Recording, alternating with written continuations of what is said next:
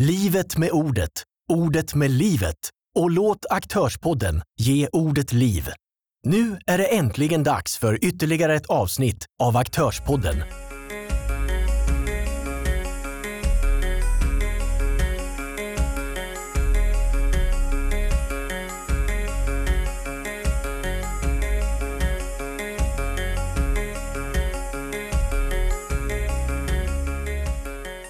Tweet säger min underbara funktion när vi går live här. Eh, Magnus, vad, vad säger vi idag? Hur mår vi idag? Hur mår du idag, Magnus? Nej, men jag mår fan helt fantastiskt. Alltså, nu jag sitter um, i Småland. Ni har sett mig i den här min eminenta studio här tidigare. Är det och ditt slott eller? Ja, precis 30 grader och jag har varit ute och kört min drönare här halva dagen. Kört upp en jävla massa batterier. Eh, drönare kan jag säga, det är ju, det är ju en man-toy deluxe. Ja, det låter helt... Eh, ställ era frågor. Eh, uppskattas alltid. Alltså, ap ap apropå det här med drönare, du vet, jag har ju varit inne på ganska mycket. Jag, alltså jag, du vet, man är, du, både du och jag och sådana Johan, är, vi får ju tankar om allting. Att man kan göra business med allting. Du vet. Jag, vet. jag köpte en sån här jävligt bra drönare, en sån proffsdrönare. Och så har jag varit ute och köpt den. Du vet, det har ju väckt så mycket tankar i mitt huvud så det är helt otroligt. Alltså, du vet, man kan ju man skulle kunna leverera mediciner, man skulle kunna leverera det och det och man skulle, ja, det är så mycket saker man skulle kunna göra. Så jag har googlat runt lite och faktiskt förvånansvärt hur lite drönarbolag ändå det finns tycker jag. Eh, det kommer ju verkligen, det kommer ju vara så mycket i framtiden. Man kommer leverera på landsbygden till exempel mediciner och sånt med drönare. Det är, det är riktigt coolt alltså. Riktigt coolt med drönarna. Alltså nu när du ändå säger det så, så tänkte jag typ så här. Alltså, eh, det behövs, man behöver ju rättigheter för att köra. Förut behöver man ju inte det, Du? Eh, nej, inte än. Du behöver inte det än. De har skjutit fram. Det skulle varit nu i sommar, eh, e EUs nya regler, fast de har skjutits upp på grund av coronaviruset. Så jag tror det är typ någon månad eller ett par till, så får man köra utan några bevis. Men du vet, det här tillståndet, det är egentligen onlineutbildning, så det tar man ju, även om, som vi, vi dricker ut ett glas vin och en liten whisky nu, så om man tagit i sig en 10 groggar så klarar man säkert det provet ändå. Ja men det tror jag säkert. Men det, det som är det bästa med drönare, jag undrar när det kommer komma så här nu när vi snackar idéer så tänker jag det här med drönare. Nu, nu vet inte jag om jag ska göra massa idéer om det redan du har brainstormat det där. Men det här med att man kanske typ ska skapa någon sån här uppsamlingssida med kvalificerade chaufförer. Typ så att företag kan mm. gå in och typ boka en i sitt ja, område. Ja men det finns faktiskt. Finns det, det redan? Faktiskt. Okay. Ja det Fan, finns. Eh, det är ett bolag som har gjort det. Ja det är jävligt intressant. Och Alltså, så jag tror ju verkligen det kommer att komma skitmycket. Jag, jag tror, som alltid är det så att staten och politiken är alltid så jävla långt efter näringslivet. Liksom. Och det är det i det här fallet också. För jag tror det som kommer krävas i framtiden, det är typ någon typ att man, typ Luftfartsverket eller vilken myndighet det är som gör detta, att man bygger liksom, vet, motorvägar för drönare och sånt. Så att man helt enkelt eh, helt lagligt kan börja transportera saker hit och dit. Idag är det nämligen så att lagstiftningen säger att att man måste ha uppsyn över sin drönare när man kör den och det är ju, det är ju ganska rimligt egentligen. Liksom. Men om man ska ta det här ännu längre då kommersiellt så är det ju rätt, eh, så är det rätt vettigt då att man eh, skapar lagstiftning typ med med motorvägar så att säga, att man inte behöver uppsyn över drönarna och sånt. Det är, det är jävligt ballt alltså. Men som sagt, alltid politiken och staten ligger alltid efter näringslivet, så vi får vänta och se. Men alltså, nu, nu, okay, nu börjar vi med din så här eh, start upp grej va? Men nu, nu börjar vi, då kör vi med, med min. Och det som jag mm. är väldigt, är, är, alltså blir ändå väldigt sådär. Eh, man ska inte, man ska inte ropa varg och man ska, men, men problemet är ju ibland när man ska ta exempel av saker och ting som händer ute i samhället eller företagandet rättare sagt. Så det är väldigt svårt, alltså det blir ju det att man tar ju de här grejerna man ser som är starka, man är en stark känsla, det händer någonting liksom. Och, mm. och det som jag har sett nu det senaste, bara, jag har sett två, tre inlägg eh, på LinkedIn eh, mestadels för, med tanke på att det är mest företagarsnack just på LinkedIn. Eh, Facebook är ju blandat. Eh, men, men alltså människor, både eh, kvinnor och män som går ut och liksom bara, alltså bara... Alltså jag står på ruins brant liksom. Alltså det här är det värsta som har hänt i hela mitt liv. Jag har satsat allt jag har. Jag, jag har ingenting kvar. Alltså jag... Eh, och jag menar, och, och, jag är veckor ifrån att gå typ eh, konkurs och personlig konkurs och allting kommer braka totalt käpprätt åt helvete får man ju inte säga. Så det sa jag inte. Så helvete får vi inte säga. Nej men alltså jag menar bara alltså, vad, vad är det? Är det så att Kommer det, kommer det bli så att det blir mer och mer sådana fall vi kommer se här nu under hösten? Där människor kommer totalt alltså, krascha hela livet bara för att det som har hänt har hänt? Magnus, vad, tror, vad tycker du? Ja, alltså återigen, du vet vad jag snackar om varje vecka Johan. Jag är ju, jag har ju rätt, jag är lite pessimistisk när det gäller Jag är optimist deluxe annars när det gäller allting nästan. Men när det gäller det här för coronaviruset och den krisen som håller på nu och alla siffror som vi har snackat om i Europa och USA och sånt. Eh, alltså i hösten, jag är fan, jag är lite orolig för hösten. Alltså, eh, som du säger, man hör mer och mer om sådana här historier om företagare och entreprenörer som har satsat allt i, ja, kanske i någon specifik bransch som har slagit väldigt hårt nu då där det går riktigt helsike. Så det, tyvärr är det så att det kommer antagligen bli ganska många livsöden som... Eh, men vad, vad, ska vi, ja. vad ska vi göra då liksom? Alltså för, för det finns så här, vi har ju pratat om det här tidigare och man kan sticka ut hakan och säga så här typ att Men alltså det borde finnas en utbildning för företagare Alltså typ Men det finns ingen utbildning för politiker Alltså om vi ska, eh, ska se det så Man kan bara bli politiker när som helst Man kan bara bli företagare när som helst Om du inte går in i en speciell bransch där du behöver någon speciell typ av ja. Men i alla fall, bara för att starta upp ett företag så kan ju vem som helst göra Jag tycker det är väldigt positivt att det är så, att vi har väldigt fritt. Eh, men samtidigt så tycker jag så att eh, Alltså startar man ett företag så, så, måste man ju kunna leva på leva i något år, känns det som. Eller alltså, hur mycket ska man riska? Alltså, hur... Alltså det, eh, ja, alltså det är ju som... Det, så, så är ju ganska, liksom, det är ju sunt att tänka på det sättet, men det kan ju också komma ett tillfälle. Alltså timing kan ju ofta vara, eh, timing kan ju både skapa extrem framgång, men det kan också skapa extrem liksom, nedgång.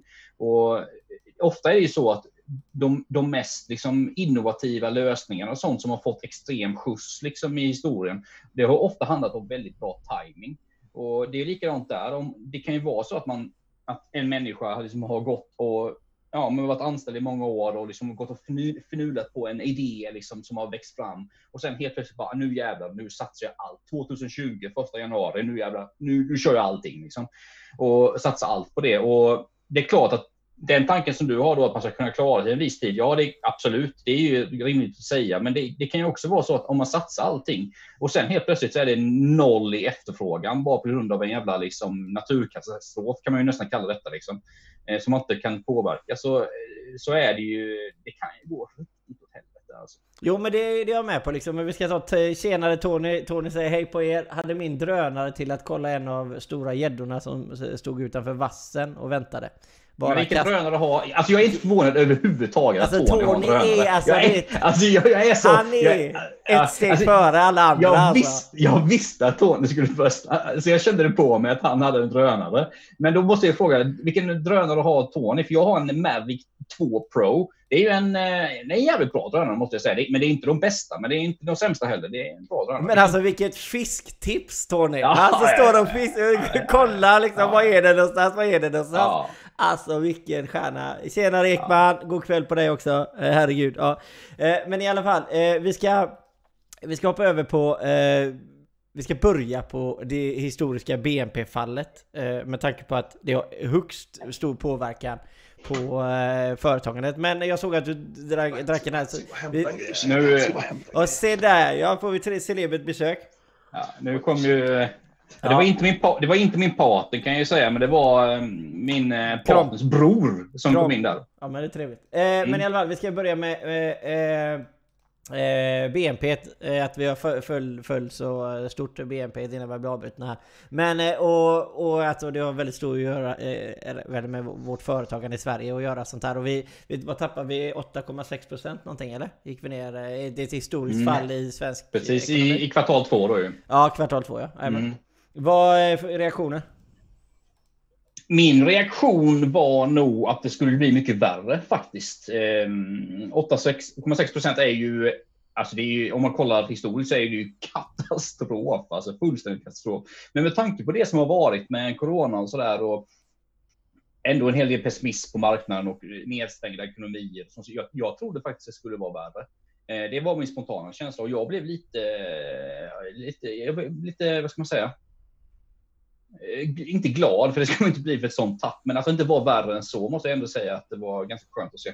Jo men precis, eh, så eh, jag tycker typ så här, alltså jag, jag är ju oftast så här, även om man tillämpar rätt ord för rätt sak Eftersom BP det är ett historiskt fall i BNP i Sverige, det är ju ett historiskt fall Eh, att alltså, vi har inte fullit så starkt liksom så snabbt och sådana saker. Det, det är. Men jag tycker ibland liksom att man ska passa sig lite med epiteterna och hur man tilltalar saker och ting. För att det, man får ju ändå alltid ha en, en, någonting att jämföra med. Och jag menar, hur mycket generellt sett har EU tappat i BNP?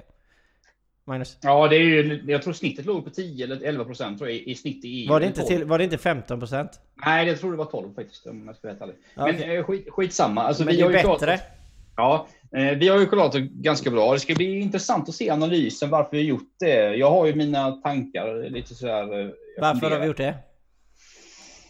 Lite olika orsaker skulle jag säga. Bero, dels att vi har en men det, vi, vi, tog upp detta i förra avsnittet också. BNP, vi kan ju, ska ju förtydliga det kanske. BNP, vi kan ju säga om vi, om vi översätter det till ett företag så är det typ en omsättning för AB Sverige skulle vi kunna säga då. Ja. ja. Eh, och då började jag lite förvånad att det inte var större tapp i Sverige och då började jag fundera lite varför är det så här? Och vi pratade ju lite dels i förra avsnittet om att vi har ganska långa cyklar i en del industrier i Sverige, dels med fordonsindustri och sådana saker. Så att det är möjligt att detta, detta kanske kommer detta, det här kanske kommer visas lite senare efter sommaren på BNP, men också att vi har en ekonomi som inte är så himla eh, överdrivet beroende av turism, till exempel som kanske Grekland, Spanien, Italien, Portugal och sådana länder. De, industrisektorn är ju, eller säga, turistsektorn är ju extremt stor i de länderna, vilket det inte är i Sverige på samma sätt. Så det har ju säkert en väldigt stor påverkan. Har säkert en del påverkan också att vi har en öppen strategi så att säga, att vi inte har stängt ner allt fullständigt har ju också säkert en del att göra med det. Ehm, så det finns nog en hel del olika orsaker till detta, men, ehm, men eh, man kan säga så här. Eh, jag skulle nog inte vilja säga, med tanke på att jag har lite pessimism inom mig nu. Jag, jag trodde absolut att jag trodde det skulle vara högre, men jag är ändå lite så orolig för hösten i vilket fall som helst faktiskt, även om det är 8,6 eller om det hade varit upp mot 12-15. Liksom. Jo men för är man, alltså det är ju så här att det finns ju alltid två, alla, det finns alltid två åsikter oftast, eller ja eller nej rättare sagt. Visst det finns ett kanske också, men om vi hårdrar det så finns det ett ja och nej i alla fall. Och då, då så tänker man, i, i detta fallet så, så blir ju den, den ena sidan blir ju så här att Oh my god, det här händer, shit i Sverige, det här är skit illa, shit vad illa det här. Jag såg rapporter och ekonomer som var ute och pratade om att arbetslösheten, och vi kommer in på det också, men BNP och grejer, shit där, nu är det på väg och rakt käpprätt åt och allting liksom målar fan på väggen och hela skiten. Alltså det är värsta som händer. Och sen ser man ju då BNP-siffrorna på andra kvartalet så ser man att absolut, det är väldigt dåligt eh, för en ekonomi eller en omsättning eh, att tappa så mycket. Om man säger direkt, tänk en företagare som omsätter 100 000 och så tappar man 18 000 eller liksom 8 000 eller 10 000. Alltså det, är ganska mycket pengar för en själv. Det är klart att det, det påverkar extremt mycket och, och, och, det säger jag ingenting. Men jag tycker liksom att om man ska balansera och få en lite mer nyanserad eh, syn på det hela så känner jag i, mitt, i min värld i alla fall att 8,6% är ju otroligt dåligt. Men på något sätt så är det ändå en liten optimism som kom att vi var lite bättre än de andra. Alltså, eller vad, Magnus, vad, vad är din take?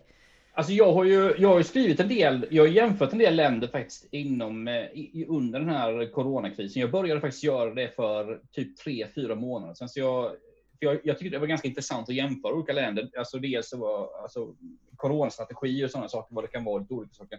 Men nu är det ju så att varken Danmark eller Finland har ju rapporterat och Norge är ju utanför EU, så de, ehm, de, faller, de har inte heller rapporterat. Så jag tycker det ska bli ganska intressant att se när eh, de skandinaviska länderna har lämnat sina officiella siffror innan man uttalar sig för mycket. För att det är ändå så att vi i norra Europa och i Skandinavien, vi har ganska annorlunda ekonomier mot eh, många andra länder inom i Europa. Så, eh, men absolut, man kan nog dra slutsatsen att vi har kanske blivit mer förskonade alltså, absolut. Men sen får vi se. Jag, jag ska bli intressant att se de andra skandinaviska länderna, för det, jag tycker ändå det är där man kan jämföra på ett bra sätt. Eh, på något sätt, för de har väldigt li, alltså vi har ju likartade ekonomier på något sätt. Men har de, där... samma, har de samma anställningsvillkor? Alltså jag skulle, ja, men det finns ju såklart vissa skillnader i Danmark med. De har ju sådana här flexi-secure, inte samma, äh, samma trygghet som vi har i Sverige. Så, men, men man skulle ändå kunna säga alltså, hur ekonomi är uppbyggda med välfärdssystem och eh, de är inte likadana, men det påminner ganska mycket om. Och, jo, men för... och speciellt Danmark, Sverige, Sverige, Finland och Norge skulle jag säga. För det är typ någonting som man tänker på, typ så här, när man väl är i, i, en väldigt bra period i ekonomin i landet och, eh, och sådär. Då, då, tänker, då, då är det ganska lätt att tillföra ganska alltså, hårda regler och man, arbetstagaren ska få mycket, arbetstagaren ska få allt och man skriver upp och löner ökar hela tiden och det är inga sånt Men du vet, direkt när man bara går lite nerför så tänker jag så här. Vilken företagare där ute skulle vilja chansanställa eller möjligtvis anställa någon på, på chans i dagens läge liksom. Alltså nej, jag, nej, nej. Alltså jag menar, alltså är, har inte vi är, är, det väldigt, alltså är det inte lite företagarfientligt hela, hela den här anställnings, alltså, alltså möjligheten för att kunna anställa någon liksom? Är, är, Nej, men alltså, vi har ju ett system i, i, här uppe i norra Europa som är väldigt så, um, där man värnar väldigt mycket om den, den, den som är anställd liksom. Och, det är klart, i sådana här tider så det är klart att det kan ju få en backlash liksom på eh, företag, entreprenörernas vilja att anställa då såklart. Eh, För det, blir väldigt dyrt. Tänk om du anställer ja, ja. någon som ja, ja. Eh, eh ta droger eller har alkoholproblem och så står du där som, du har tre anställda. Ja, eller att, eller att man typ, typ tycker inte personen är tillräckligt bra helt enkelt. Liksom. Eller är dålig på sitt jobb eller mm. alltså whatever ja. liksom. Men det kan bli väldigt kostsamt eh, för ett företag. Och, och, eh, och, så här, och det vet ju alla om. Och, och eh, då drar man kanske handbromsen istället för att anställa någon bara för att man är osäker på att om den här personen... Får, ja. får jag lägga upp en liten brasklapp också? Självklart. Det, det är ju ändå så att eh, vi, om jag säger så här doping. Och då, då, handlar det ju väldigt mycket om många länder just nu i, i hela världen skulle jag vilja säga är väldigt dopade av staten. Vi har, man kan kolla på eh, arbetslöshetssiffrorna i Sverige. De är väldigt höga på ett europeiskt snitt just nu. Eh, och sen får du lägga till där på att vi har doping i samhället, alltså att eh, staten skjuter till korttidspermitteringar. Jag tror vi har ungefär sex, drygt 600 000 människor i Sverige just nu som är korttidspermitterade. Så hade inte de varit korttidspermitterade så hade de lagts på den här arbetslösheten. Så, och så är det ju, det är väldigt svårt just nu att jämföra länder för att alla länder har ju sina egna stimulanspaket och sådär, vad det nu kan vara. Så det finns ju en doping just nu som är väldigt den är, den är ju så långt ifrån eh, marknadsliberal som man kan komma. Liksom. Så, så vad det gäller att kolla siffrorna just nu, det är också väldigt svårt. För att eh, alla länder har ju olika typer av paket som man, som man trycker in i, i bolag och i näringsliv och sånt där nu. Så jag tycker det är skitsvårt att säga. Alltså arbetslöshetssiffror. Vi har ju diskuterat arbetslöshetssiffrorna ganska många gånger de senaste veckorna. Och jag menar, Ja, man kan ju diskutera det, men egentligen är det ganska irrelevant. För att jag menar, vi har ju 600 000 i, i korttidspermitteringar. Och hade man tagit bort korttidspermitteringarna, ja, jag, jag kan inte det, men låt oss säga att eh, 100-200 000 av dem kanske hade blivit arbetslösa. Så det är, det är väldigt svårt, svårt med siffrorna just nu. Alltså. Men nu ska jag vara lite sådär eh, entreprenörsaktig och säga så här, varför skulle, om vi säger så här att vi har Alltså precis som du säger, hade inte typ permitteringen varit så hade arbetslösheten varit mycket högre då. Men om man har eh, 50 personer att välja på liksom. Som, eh, och du har en tjänst. Mm. Så jag menar, när, ska, ska vi eh, sänka lönerna då för de nya arbetstagarna då eller? Eftersom vi har ju möjligheten till att få del mer arbetskraft. Ska, ska vi agera på samma sätt som arbetstagarna gör gentemot företagen då? Att man tvingar upp lönerna hela tiden då? Menar, är, det, är det dags ja. för företagarna att säga till arbetstagarna så här att Ja men då, jag kan få tag i vem som helst förutom dig. Så att jag menar, nu är det dags för dig att gå ner i lön.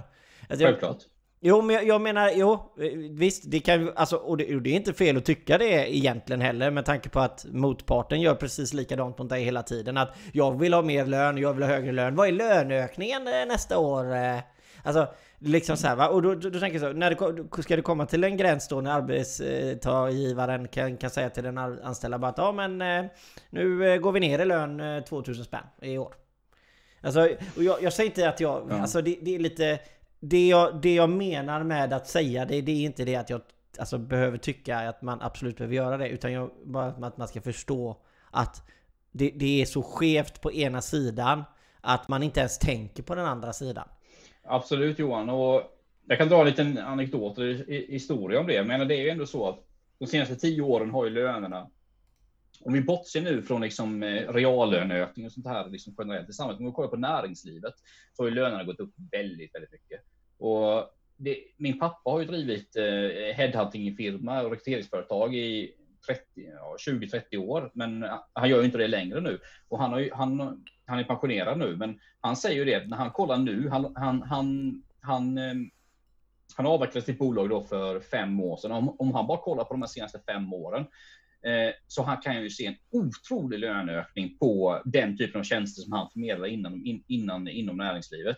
Så det, det är självklart, jag menar, de senaste tio åren i europeisk värld, världens historia så har vi ju sett en fantastisk ökning i ekonomi på börser, på allting. Och det är klart att det kommer ju skapa högre löner, så är det ju. För att arbetslösheten går ju ner och då blir det svårare att få tag på folk och då måste man attrahera arbetskraft genom att höja lönerna. Och nu är det ju så att nu, nu blir det mer arbetslöshet. Så det är ju inget, det är ju inget, det är så här marknadsekonomin är på något sätt. Nu blir det sämre tider, då kommer det vara fler människor som slåss om jobben och då, då kommer arbetsgivarna ha mer makt vad det gäller det att dra ner lönerna. Jo men alltså jag menar, för jag, alltså min värld, i min lilla bubbla, i min lilla fantasivärld så, så, så, så känner jag så att det ska finnas eh, förståelse för varandra. Alltså att man på, på en arbetsplats, att man förstår att arbetsgivaren Eh, går det dåligt ett år så kanske det inte är läge att komma och be om högre lön. Eller går det men väldigt... nu pratar du om små, mindre arbets, alltså små medelstora ja, vad, ja. vad, är, vad, är, de flesta, vad jobbar de flesta? Alltså... Nej det är klart, absolut. De flesta är ju i småföretag, absolut. Ja, och jag menar, ja. och jag menar det är alltid lätt att, och det är lättare att prata om den breda massan. Sen finns det ju absolut de stora företagen, men där är det ju ett annat typ av företagande. Och det vi har varit inne på 1800 gånger du och jag, hur, vad, vad skillnaden är mellan de olika företagen. Mm. Men då känner jag så att Alltså, alltså den här förståelsen, om man säger, jag känner att vi ändå är på väg dit. Jag tycker att eh, förståelsen mellan arbetsgivaren och arbetstagaren har blivit mycket bättre och förståelsen för arbetsmiljö, att man skapar sitt eget litet samhälle inom företaget. Man, och det, är så här, och det, det, det, det, är bra, men är det bra? Är, är min fråga då att vi, vi skapar ett eget samhälle inom företaget med sjukvård och det ena och grejer. Jag menar snart är vi ju där USA är. Alltså, alltså jag menar, då blir det ju privata sjukhusförsäkringar som de flesta nästan redan i Sverige har, nästan redan har. Att du har en eh, privat eh, försäkring på sjukvården och du har en så här, Jag menar, är det verkligen dit vi vill gå? Vill vi inte att våra skattepengar som vi betalar ska se till att vi har de allmänna basabehoven för att vi inte ska behöva? Eh, jo, jo, men, men, men grejen är ju så här att skatten som vi betalar idag är ju ganska hög i Sverige. Det är det ju, och speciellt för en företagare är den väldigt hög. Och jag menar, det är ju så att anledningen till att det kommer till sådana här då privata tjänstepensionsförsäkringar, privata sjukvårdsförsäkringar, den här typen av saker. Varför gör det? Jo, det är att det finns ett behov av det. Marknaden säger att det finns ett behov av det. Och då innebär det helt enkelt att skattekronorna används inte på, eh, på ett tillräckligt effektivt sätt. Hade det varit så att sjukvården hade kunnat leverera en tjänst som medborgarna kände var top notch, hade staten kunnat leverera en, en tjänst vad det gäller pensionerna, att de hade varit höga och rimliga nivåer, då hade inte detta varit ett problem. Så detta är ju någonting, detta har ju skapats av ett behov liksom. Och det innebär ju helt enkelt att ja, nu är det så att eh, pensionerna är relativt låga beroende på ekonomiska läge och eh, sjukvårds, eh, sjukvården, långa köer och vad det nu kan vara, komma till och tillgänglighet och så. Det innebär att då skapas den här typen av tjänster och tjänster, privata tjänstepensioner, privata sjukförsäkringar och sånt. Så jag menar, okej, okay, man kan tycka att det blir mer likt USA, men vad fasen, marknaden vill ha detta och då, då dras det ju i den riktningen. Liksom. Eh, Tony undrar, hur klarade vi oss från krisen som USA fick 2008? 10 år med superekonomi, jag tankar om det? Kanske den kommer nu? Um, vad du, hur vi klarar oss? Var ja, precis. Hur klarar vi, alltså, vi oss? alltså vi, vi hade ju självklart, alltså vi hade ju dels vi hade ju problem 2008 till 2010 eh, vad det gäller den förra finanskrisen, ganska stora bekymmer. Men det, alltså, det är ju inte ens i, det är inte ens i närheten av de siffrorna vi ser just nu. Liksom. Och lite var det ju så att eh, ofta kan man ju säga så vad det gäller finanskriser. De, de fyller ju också en viss funktion. Det är, alltså det är bra med liksom, kriser eller lågkonjunkturer ibland. För det, gör, det har ju du och jag snackat om Johan flera gånger. att det, det, det, det, det städar ju bort eh, skitbolag och saker som inte, som inte har, har någon plats på marknaden. Så det är inget fel med, med lågkonjunktur på det sättet. Och jag menar, de senaste tio åren har ju varit fantastiskt bra för svensk ekonomi och europeisk ekonomi. Så att det skulle komma en finanskris. Eh, menar, om man går tillbaka i historien. För tio år sedan hade vi finanskrisen som började på Lehman Brothers i USA. Eh, tio år innan det så hade vi IT-kraschen i början på, på 2000-talet. Tio år innan det så hade vi fastighetskrisen i svensk ekonomi där kronan eh, och räntorna var, gick eh, åt helsike. Så du menar, detta är inte någon nyhet att det kommer kanske någon var tionde år någon typ av kris där marknaden reglerar, reglerar sig själv, att skicka ut de som inte hör hemma på marknaden. Så, där. så jag menar, de som säger att visst, såklart, det här kom ju som en, i och med att det kom genom coronaviruset så, så blev ju detta väldigt, liksom, det kom ju väldigt snabbt och väldigt överraskande. Men jag tycker inte det är liksom konstigt att det blev en kris efter de, eller lågkonjunktur så att säga, efter de här fantastiska tio åren vi har haft i Sverige. För då ska marknaden reglera sig liksom. Och precis, för, för allting när det kommer till marknaden så kan man gå ner till företagen, även hushåll och det ena och det Och det finns ju någonting som heter så fint eh, barometerindikatorn och det betyder mm. att ett, eh, om man har koll på barometerindikatorn så betyder det att ett värde på 100 det är normalt eh, och allting under 100 är, är, negativt och allting över 100 är eh, positivt. Alltså om man tror på framtiden eller man, man lägger ihop nu, nuvarande läge och framtiden och så får det ett värde. Och den är ju mycket svag, eh, om man säger i Sverige just nu, alltså eh, tilltron till framtiden och läget just nu. Eh, och jag undrar liksom, är det en generell åsikt eh, när du pratar med andra och är det en generell åsikt som du själv har? Är du, eh, liksom, har du en svag tilltro till eh, framtiden? Eller är det en svag tilltro eller mycket svag? vad, vad säger du Magnus? Det beror på vad man säger, menar med framtiden. Men alltså jag har Ekonomiskt? Ja, jag har en ganska, ganska svag tilltro de närmaste liksom, året. Alltså till dess vi har liksom, smält upp ett vaccin eller vad det nu kan vara, så har jag, ganska, jag har en ganska låg tilltro faktiskt till det ekonomiska läget. Men, men å andra sidan, om det kommer positivt, det är ju, det är så här att liksom, kriser och sånt börjar ofta liksom, eh, det är människan själv på något sätt. Det behöver inte vara fel liksom, i de ekonomiska systemen. Det kan också vara så att människan blir mer pessimistisk, man håller hårdare i pengarna, så att ofta är det psykologiska kriser och det har vi, vi pratat om här Johan innan, att det, är väldigt mycket psykologisk kris. Och jag tror att många känner så just nu, att man liksom får hålla lite hårdare i pengarna. Och då blir det liksom, då spelar det på sig på konsumtion och sådana saker då. Så jag tror säkert att vi kommer få nu närmaste liksom tiden. Medan, medan sen, kanske när vi hittat virus, då kommer människor liksom bara, oh, wow, vi har hittat ett virus, fan vad bra liksom då, då kanske, det, då kanske ekonomin, ekonomin börjar rulla på ett helt annat sätt igen beroende på psykologiska faktorer. Liksom. Ja precis, jo men det, så är det ju absolut och, och, det är ju mycket attityd att göra givetvis och nu kör vi och eh, Guldet har slagit rekord i kostnad per mm. uns. ja, jag läste faktiskt det. Jag läste det. Mm. Och det är ju en väldigt tydlig indikator till att man har mm. mycket svag tilltro till framtiden eller man, man mm. vågar inte... Vi säger att du hade hört 100 miljoner på banken eh, och man känner att eh, valutan är på väg åt pipan. Så känner mm. man, jag vill ändå ha kvar min, eh, mina pengar liksom. Mm. Eh, och då är ju guld en av de absolut bästa medlen att handla med tanke på att fastigheter och sånt är ju indragna i kriser också mm. och det ena och det andra. Men guld däremot, det håller sitt värde och det är någonting som man bör ta i beaktande. Eh, och, och tyvärr är det ju så att eh, människor med pengar, typ investerare och dess, dess, såna här, de som behöver tillföra mycket pengar till man pratar alltid, jag vet inte, det är negativt oftast med investerare många gånger. Man tycker de Nej, det är väldigt positivt. Jo, men kapitalister och det ena och det andra och det är så negativt. Alltså det är ju hur... Äsch, vad fan. Jo, men jag vet...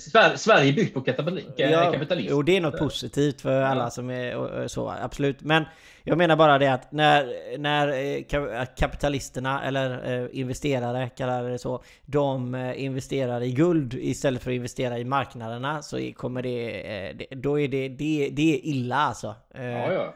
Absolut. Och vi är världens, jag menar vi har ju ändå haft en inflation och det är alltid svårt det här med rekordpriser med tanke på att saker och ting tenderar till att bli lite dyrare när du får högre lön. Så, alltså, då blir det, alltså, sådär, va? så det är lite svårt att veta. Men det är ändå, det är ändå vad var det, 2000, eh, 2000 kronor var det va? Och nu var det, kostade det 2500 eller var det dollar kanske det var till och med. Så att det har ändå ökat ganska, 20% eller något, ökat ganska mm. enormt. Men tror du att det på, har påverkan med EU att göra eller är det bara att USA är på väg eh, käpprätt eh, som gör att USA-investerarna investerar mer?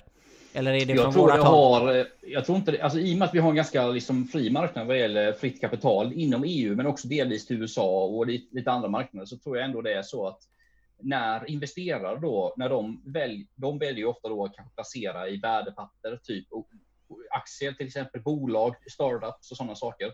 Men när de känner då att det blir lite stökigt på marknaden så känner de, nej för fan, nu, nu måste vi ta det lugnt med stålarna här liksom. Då placerar vi dem i certifikat för guld. Det är inte så att de köper ju inte, alltså de köper inte guldtackor och har dem hemma under sängen. De köper ju certifikat i guld liksom istället då för kanske investerar i eh, något nytt eh, startups aktier på, på Stockholmsbörsens spotlight-lista helt enkelt.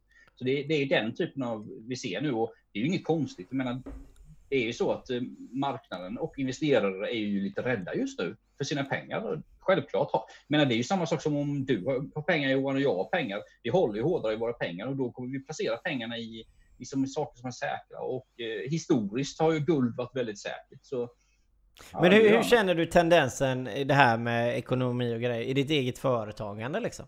Jag menar, hur, hur, känner du? Nu vet jag att du har haft ett sommarprojekt igång lite och mm. haft lite skoj med det och sådana grejer. Men hur känner du ekonomiskt sett alltså till ditt eget? För, för det är ju oftast det som Alltså man kan ju se helheten men sen är det ju den, ens egen lilla pöl när man håller på att simma omkring Den är ju viktigare för en också givetvis Absolut. för det är ett levebröd. Hur känner du för dig själv?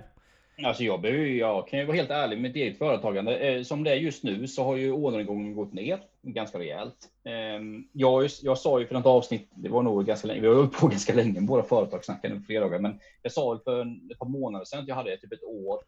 Eh, så jag klarade mig ett år ungefär och det, det har jag väl ungefär. Och så säg att, eh, men är det som det är just nu och vi kommer framåt årsskiftet eller efter årsskiftet och det är likadant som nu, då, eh, då, kommer, eh, då kommer jag få bekymmer. Men menar jag ju, som du sa, sommarprojekt, jag, ju, liksom, jag använder ju sommaren till att bygga nytt, liksom, som jag tror där det finns pengar att hämta. Så, ja, förhoppningsvis, förhoppningsvis går det bra, men ja, vi får se. Men det är klart att men å andra sidan, jag menar, det finns de som har mycket, mycket värre än mig. Jag menar, jag har ändå, jag har ändå, ja, det, jag får väl ge mig lite cred till mig själv och jag har ändå sparat i ladorna så jag klarar mig ett år. Liksom. Så är det.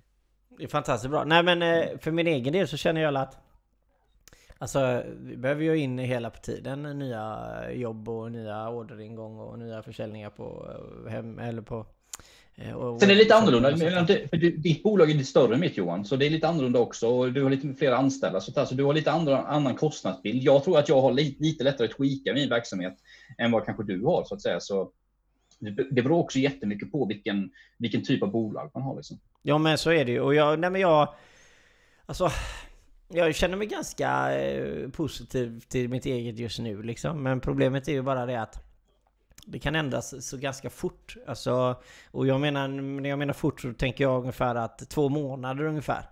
Vi brukar ligga på en framförhållning på mellan en till två månader och nu ligger vi på två månader. Så, att, eh, så det känns ju väldigt positivt när man kommer tillbaka till semestern och man vet att alla har att göra i två månader. Liksom. Så det, det där är jag ju positiv. Men som sagt, två månader är inte speciellt mycket. För stannade jag helt av helt, helt plötsligt nu så kommer ju det då kommer det ju gå käpprätt liksom. Men sen är det så här, men, men, man, man får fråga dig Johan, för, ja. för att du, du, du äger ju ett äh, elfirma liksom och ni, du har elektriker anställda och sådär. Och du har ju sagt tidigare i det här avsnittet att eh, ni har inte känt av det så mycket för ni jobbar på stora byggen och sånt här. Liksom. Börjar ni känna av att byggbranschen jag menar byggbranschen har ju tuffat på något så jävligt de senaste tio åren. Det har ju byggts så otroligt mycket liksom. Men börjar ni känna någonting av det liksom i byggbranschen? Eh, inte än. Eh, mm. Liksom, eh, nej, det, det, känner jag inte. Utan, eh, inte riktigt än. Eh, utan, men nu är det ju så att nu har det ju varit semester. Så förfrågningar ligger ju alltid nere under semestern mm. om man säger. Så att, nej, jag har inte känt av det än. Utan jag tycker att eh, det tutar på fortfarande just i Göteborgsområdet där jag är verksam. det tycker jag.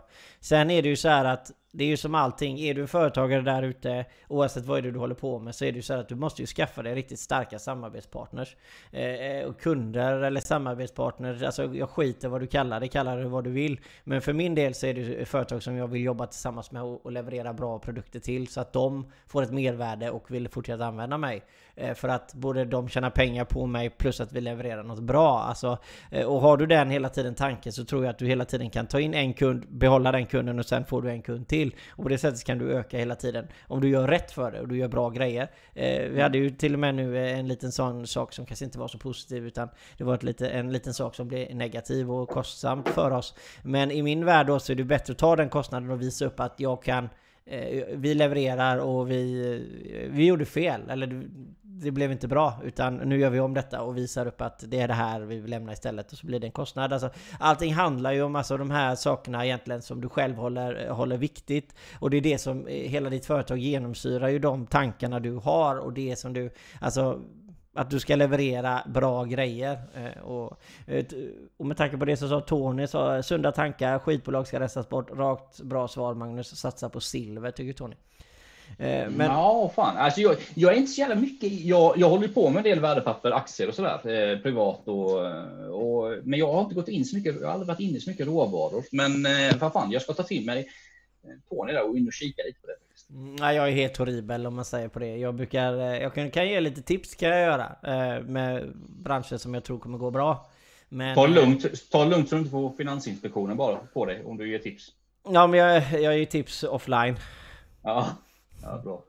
ja precis. Så att, eh, men nej men eh, rättare sagt, jag, jag specificerar aldrig ett företag eh, Magnus. Jag specificerar aldrig en specifik aktie. Utan jag säger en bransch som kan gå bra. Ja det är bra. Så jag kommer undan där. Det är, det är lite roligt det där faktiskt, för att det har man ju lärt sig. Det, det, det, det, finns ganska tung lagstiftning vad det är där, rekommendationer av bolag och och sånt där. Eh, Finansinspektionen kan ju, man kan ju få ruggiga böter faktiskt om man, om man agerar som någon slags expert. Ja men, ja, men om du har, ja, men om du har aktier i det bolaget ja. Nej, men även som att tipsa, typ, alltså investeringstips. Och eh, både ja och nej. Tänk alla som tipsade om Telia-aktien när den kom. Vad kostade oh. 76 spänn och så sjönk den till 34 eller vad liksom. Alltså... Jag köpte inte någon jävla Telia-aktie. Det hade jag aldrig gjort. Nej, jag vet inte. Jag har haft Telia hela mitt liv när det gäller fan, eh, ja, hemmabredband och grejer. Och jag har inga Telia-aktier. Men Telia, nej, det ligger mig varmt om hjärtat. Det kommer det alltid göra. Men eh, i alla fall, nu, om vi går vidare, omställningsstödet och den här har inte blivit använt så mycket av företagarna där ute. Företagarna mm. fördömer omställningsstödet och på något sätt tycker det är dåligt eller jobbigt eller inte fungerar som det ska med tanke mm. på att ingen söker det. Eller mm. 86, vad var det? Jag såg siffror där. Men det var ändå... Ja, det var väl en... Nej, det var väl bara en 40, 39 miljoner eller vad det var som man... Ja, men det var nästan ingenting va? Eller... Ja, 390, 390 miljoner kanske det var. Ja, men det var... Men det var ja, jo, jo, men jämfört med vad man hade beräknat. Ja, ja, man har typ... beräknat mång, mångmiljardbelopp Man är upp mot en 40 miljoner, 40 miljarder tror jag. Ja, precis. Alltså, jag menar, vi är inte ens uppe på en halv miljard. Jag menar, alltså då, då undrar man så här Magnus. Är, är det så att företagen har gått bättre?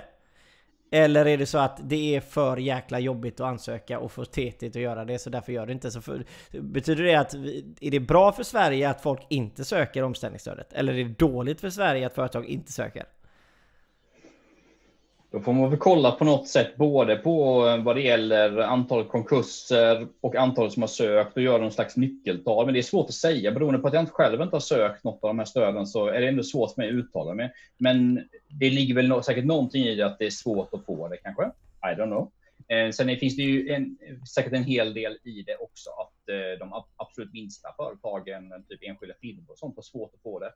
Eh, som blir väldigt utsatta snabbt, liksom. medan kanske lite större företag har mer i, i ladorna och har sparat en mer del. Det ligger säkert en hel del i det också. Men så... alltså jag är ju så jävla stark motståndare till det här med aktieutdelningen, att man inte får söka omställningsstöd på grund av aktieutdelning. Mm. Men, ja. och där vet jag... Ja, vi haft ett helt avsnitt om ju. Ja, jag vet och vi är fortfarande ja. lika oense. För, för mm. jag tycker, okay. Så om du plockar ut en aktie på 100 000 så är det bättre att ditt företag på 10 miljoner går i konkurs. Alltså, alltså det är ju... Nej, men det är klart Jo, men det är ju det man säger. Ja, det är ju det de ja. säger till mig. Nu är det ju så att jag mm. behöver inte söka, eh, söka det. Men jag tagit, vi tog aktieutdelning förra året liksom. Mm. Eh, och det gör vi förhoppningsvis varje år, även om det kanske inte är några jättebelopp, men är varje år va. Och och då tycker jag då att staten är att Johan, du har ju drivit företag här i Sverige i 10 år och du har betalat dina skatter och jag menar du är ändå klanderfri. Eller jag är i alla fall inte dömd. Eh, sen får man hoppas att man är klanderfri så att säga, försöker vara det i alla fall. Eh, och, eh, men men då, då, betyder det att okej, okay, du eh, tog en aktieutdelning precis när det här kom.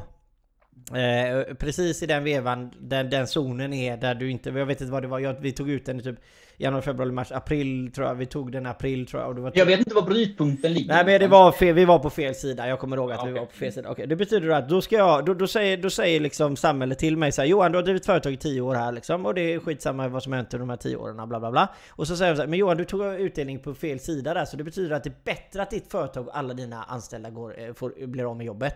Än att vi ger dig stöd. Och, och så, nej, då, då tycker jag, nej, men jag, tycker det, jag tycker det är så jävla dumt alltså, ursäkta min svenska. Ja.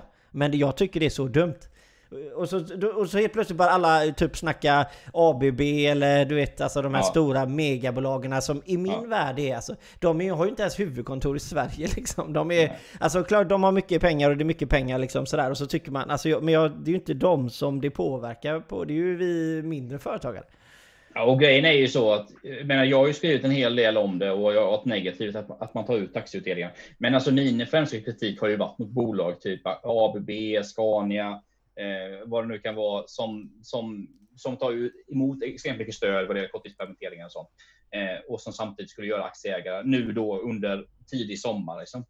Eh, vad det gäller småbolag, eh, det är, alltså, det är mycket mer trixigt. Jag menar, det är som, precis som du säger, jag menar, aktieutdelningen bygger ju på föregående bokslut. Alltså, Men hur mycket pengar liksom. är det per anställd då?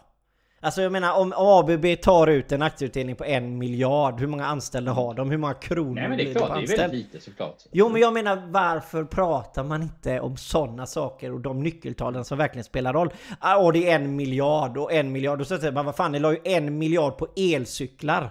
Alltså, jag menar, alltså, jag menar liksom, jag, jag, jag, undrar bara ibland att jag tycker att det är så sjukt skevt, eh, konstiga diskussioner om att företag som omsätter 100 miljarder mm. går i vinst på 2% och gör 2 miljarder. Det är ingen speciellt bra vinst, det är ingen speciellt hög vinst, men de gör i alla fall vinst. Och jag tycker det blir så fel när man bara, man måste prata vinstprocent, man måste, alltså för att förstå, för jag menar om jag har ett bolag som omsätter 10, 10 miljoner och 5% vinst så jag har en halv miljon i vinst, jag menar en halv miljon, det, det hade inte ens någon lyft ögonen liksom.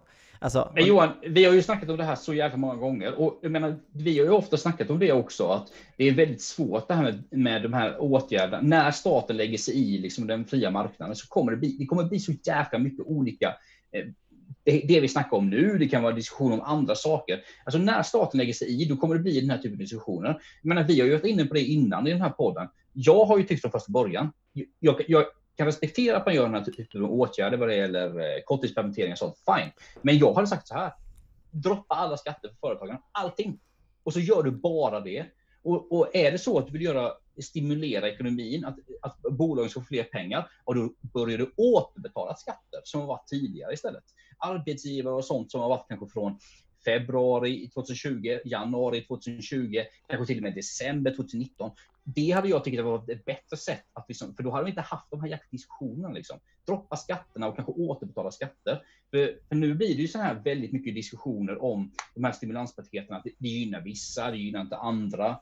Eh, eh, vissa bolag som har eh, som har sparat i flera år och verkligen liksom, nu jävlar, nu ska vi ta marknaden. Då helt, helt plötsligt deras konkurrenter som har gjort det skitdåligt, då får nu en massa stöd nu och får överleva. Så det, det är så jäkla mycket det blir ju så här tyvärr med alla de här, eh, de här stimulanspaketen. Liksom.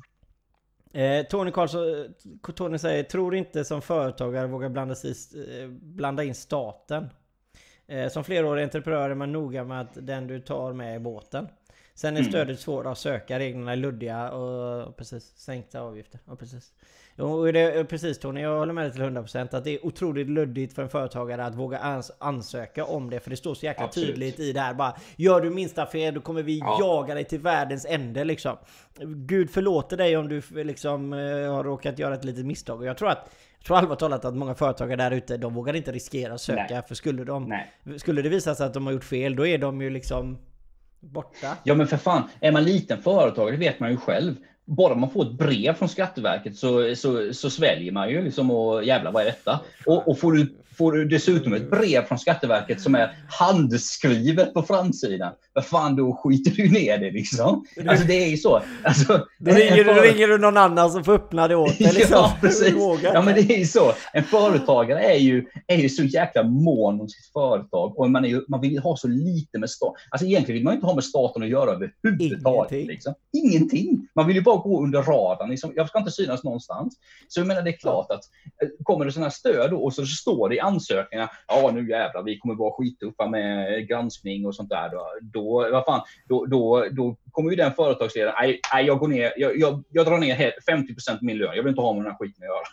Nej men det, det, det, blir ju så va, och då blir det ju så här att, alltså, ja herregud. Men i, i den här krisen som vi har just nu, så finns det ju, alltså när vi kommer till alla företagare och sånt där. Så är det så här, alltså min stora uppmaning är till alla företagare där ute. Alltså ta vara på er lojala personal. Och då menar jag ju att ta inte tillvara till den kanske mest högst kompetenta personal för att många gånger så är de människorna med högst kompetens är riktiga rövhål, alltså de beter sig illa. eh, och, och, de människorna eh, är väldigt oftast bra på att leverera siffror och de levererar väldigt bra men, men de är oftast inte de som gör att ditt företag lever vidare och byggs för framtiden utan det är, det är de lojala människorna som har medelkompetens till hög kompetens. Det är de människorna vi ska satsa på, alla företagare där ute. Och det är i de här, i de här tiderna så kommer du som företagare känna ganska tydligt om, om har du satsat på rätt personal? Har du satsat på de människorna som verkligen brinner för ditt brand och, och går i bräschen för företaget och gör det lilla extra nu när det kanske skulle behövas? Eller har du de här högpresterande människorna som lever väldigt bra eh, när det väl går väldigt bra och det är mycket affärer ute, då presterar de jättebra men de har ingen lojalitet. Och de människorna levererar väldigt dåligt idag liksom och de ställer bara till ett jävelskap på ditt företag liksom. Och det, det är nog en jävla bra uppmaning alltså. När du väl ska anställa människor så brukar man alltid prata om den här kompetensfaktorn, den är rakt upp och så står det lojalitetsfaktorn nedanför. Så är det då att de högt kompetenta människorna med låg lojalitet, är de människorna som du inte ska ha med i ditt företag, utan det är de människorna som har hög kompetens och hög lojalitet de finns ju knappt de människorna. Så då går man ner i kompetensnivå så tar vi en medelkompetens med hög lojalitet. Det är de människorna du ska bygga ditt företag runt. Eh, alltså, och det är de människorna som står när det väl blåser. Det är de människorna som är med dig liksom. Och det är de människorna du ska satsa 100% på. Du ska tilldela de människorna för att det finns, du har ingen betalning eller något extra på eh, lönen för att du är lojal mot ditt företag. Det borde finnas. Och det är du som arbetsgivare där ute som ska upptäcka de människorna. de människorna som är lojala, det är de människorna du ska premiera. Och mm. gör dig av med den här. För, för det är så här, går du in på en arbetsplats så frågar man så här till, du går in, Magnus går in på, eh, hos mitt företag, eller nej nu har inte jag, skit i mig för jag tycker mina anställda är jävligt bra. Men vi går in på ett stort företag med tusen anställda så frågar man vilka är rövhålen? Och så bara, då säger de ja det är de där borta, det är de där borta. Det är oftast de mest högpresterande människorna med eh, hög kompetens och de presterar jävligt bra. Men de är riktigt jävla människor som ingen vill ha att göra med. Och de ja, människorna ja. ska man inte ha att göra med helt enkelt. Det är bara så jag tycker. Vad, har du någonting att tillägga i den? Nej, nej alltså jag, jag, jag, älskar det. Jag älskar det. Din rant du kör där. Alltså det, ja. Men alltså det ligger mycket i det du säger såklart. Jag menar, eh, extremt högpresterande som vill tjäna mycket pengar. Liksom. Det är klart att de kommer, ju, de kommer ju se efter sitt eget hus och vill tjäna alltså, en egoistisk tanke liksom, såklart. Absolut. Och det är ju inget, det är inget fel på det att man vill tjäna mycket pengar, för det kommer ju också generera mycket pengar till bolaget. Men som du säger, på långsiktigheten, liksom, då är det en helt annan sak. Liksom. Ja men vilka är det som kommer bära företaget när det blåser? Och det är det jag menar som företagare idag. Ah, Varenda framgångsrik brand, ta eh, alltså liksom svenska duktiga företag, ta utländska duktiga företag som är globala liksom. De har byggt sitt företag på, på alltså, lojalitet. Alltså alla är lojala som jobbar på företaget och vill företagets bästa. Och, och det är det, även mindre företagare idag, det är det som man behöver. Du behöver lojala arbets... Du behöver kanske, även om visst du kunde känna att några kronor till på att någon har varit lite snabbare på det där liksom och, och sådär. Absolut, det finns alltid den grejen. Men lojalitet alltså, det är... Det är nog bland det viktigaste vi människor har. Att känna det att eh, inte någon sätter kniven i ryggen på oss. Och det gäller företagsverksamhet också. Att man känner att man kan lita på de människorna som är runt omkring. Alltså det är ju likadant. Jag menar det är likadant. Det är ganska mycket sunt förnuft. Det är likadant liksom i vänskapsrelationer och eh, ja, men du vet om man lär känna nya människor och sånt där. Liksom. Det är lojalitet. Alltså man känner ju lojalitet. Eh, den, den känslan får man ju ganska fort. Även om man lär känna en ny bekant. Ja, men du och jag har inte känt varandra särskilt länge liksom. Vi har känt varandra kanske ett år eller allt. Liksom. Och, oh. medan vi, vi delar ju fan allting just nu. Facebook-konton och admin-konton och allting. Liksom. Och vi, och fysiskt har vi träffats typ fem gånger. Liksom. Det är tre gånger, fyra gånger. Så det, det handlar mycket om lojalitet. Alltså. Men man klickar med vissa människor sen, så, ja. precis, precis, det stämmer ju. Alltså, mm. Magnus skulle i princip kunna logga in på mitt konto och göra vad han vill med tanke på att han har inloggning till mitt konto med tanke på att vi delar ja. Eh, så här. Och jag tvärtom. Och det är ja. så här att, och det handlar ju om att man litar på varandra liksom. Alltså mm. det, det, det är fan det viktigaste som finns. Alltså i min värld. Alltså lojalitet och, och det är mer värt än Eh, högkompetensmänniskor även om de är alltså har man båda så är man ju grym givetvis men jag menar bara att det är lojalitet alltså det är det är underskattat och det borde synas i lön, lönekuvertet liksom. Alltså är man lojal då, då ska det synas i lönekuvertet. Och sen är det bara en stor jävla fet punkt. Och sen går vi vidare från... Vi ska avsluta sista. Jag vet Magnus att du också är lite... Eh, ja, jag behöver dra snart. Eh, vi kör företagsmässigt eh, och även mm. fortsatt så, så är ju covid-19 väldigt osäkert. Vi har pratat om det 11 miljoner gånger. Eh, och räntorna är låga, fortsatt låga. Magnus, vad, eh, vad kommer hända i framtiden här nu i de, de månaderna som kommer där med både räntan och covid-19? Vad, vad är din take? Eftersom nu vet vi, vi har ingen fakta och vi bara sitter och gissa lite? Vad... Nej, men med tanke på de, alltså alla, de, alla stater just nu som håller på att trycka massa pengar för att, eh, för att eh, med stimulanspaket och vad det nu kan vara, så tror jag att räntorna kommer att vara låga ganska lång tid framöver. Absolut, med tanke på att man trycker så mycket pengar. Men så kommer ju det här problemet då med inflation och är det så att det blir inflation, då, eh, då blir det en helt annan femma liksom och det blir någon hyperinflation i, i, i ekonomin. Så, men jag tror att jag tror att låg, jag tror, jag tror på låga räntor ganska lång tid framöver faktiskt. Om inte det här går käpprätt åt helvete, det här experimentet. För man får ändå säga att det är ganska mycket experiment för att menar, de flesta politiker och riksbankschefer och sånt över i världen, de, alltså, de har aldrig varit med om något sånt här innan. Så jag tror att många, många kör ju trial and error liksom. Ja men det är så, så är det ju, herregud. Alltså det är ju det, man tror ju att... Eh, men alltså det är ju så roligt med alla, alltså, vi ska bara lagar och regler och det ena och det andra, man ska alltid göra allting och sånt där. Men just i de här tiderna så inser man ju att det här med lagar och regler och det ena och det andra, det spelar inte ett jävla skitroll. För nu handlar det lite mer som det som räddas kan räddas kan och man fick göra det så bra man kan och varje nation har sin egen kompetenta människor som ska tolka världen och precis samma är det på varje företag. Att man får tolka situationerna som man själv vill och göra så bra man vill. Men jag tror ju garanterat inte att räntorna kommer sticka eh, ändå. Eh, jag tror att eh, sticker räntorna och människor ska bli av med ännu mer pengar så kommer ju det sabba så jäkla mycket. Utan vi kan inte, vi har redan dopat marknaden med låga räntor så länge och vi kan nog inte ta bort den dopningen. men det, ja, men det är ju så. Jag menar, och politikerna kommer göra allting. Riksbankschefer som kommer göra allting för att hålla räntorna låga nu tror jag. För att, jag menar, med tanke på ökande arbetslöshet så är det ändå en nyckel att hålla räntorna låga. Liksom, så, att, så att människor liksom inte, så att det inte blir någon fastighetsbubbla. Att man måste sälja. Ja, du vet, priserna på lägenheter sjunker och villor sjunker och räntorna sticker. Liksom. Det, det ligger ju i samhällets intresse nu att hålla låga räntor just nu. Så det är, jag tror att de flesta beslutsfattarna kommer att prioritera det jäkligt mycket alltså de närmaste åren. Ja, det tror jag med. Och det är, Magnus, har du några avslutningsord? Nej, men eh, avslutningsordet var, jag ska ju, tänkte jag, fick inte svar från Tony innan vilken eh, drönare han hade. Jo, men det skrev ju... han, förlåt mig, jag ska springa, logga, ska vi se. Han fick en Suma X50. Ja, det känner jag inte. Bild direkt i mobilen. Ja, okej. Okay. Fan, jag har ju en DJI kinesiskt märke, vet du, så jag kommer bli fullständigt övervakad av den här kinesen. Det känns ju ganska sjukt jag, jag Men Tony, det viktigaste ja. fick vi av Tony nu. Eh, håll rätt kurs, inte som eh, realskeppet Vasa. Trevlig helg till er båda. Tack för ännu ett bra program. Jajamän, och jag ska dra ut min eh, drönare och köra några varv. Det tycker jag du gör helt rätt i. Och tack så hemskt mycket för alla som varit med. Jag heter Johan Modo Johan Mårtsson och ni har lyssnat på Företagssnack med mig och Magnus Thelin. Ha det så himla bra. Jajamän. Hej! Ha det fint, hej!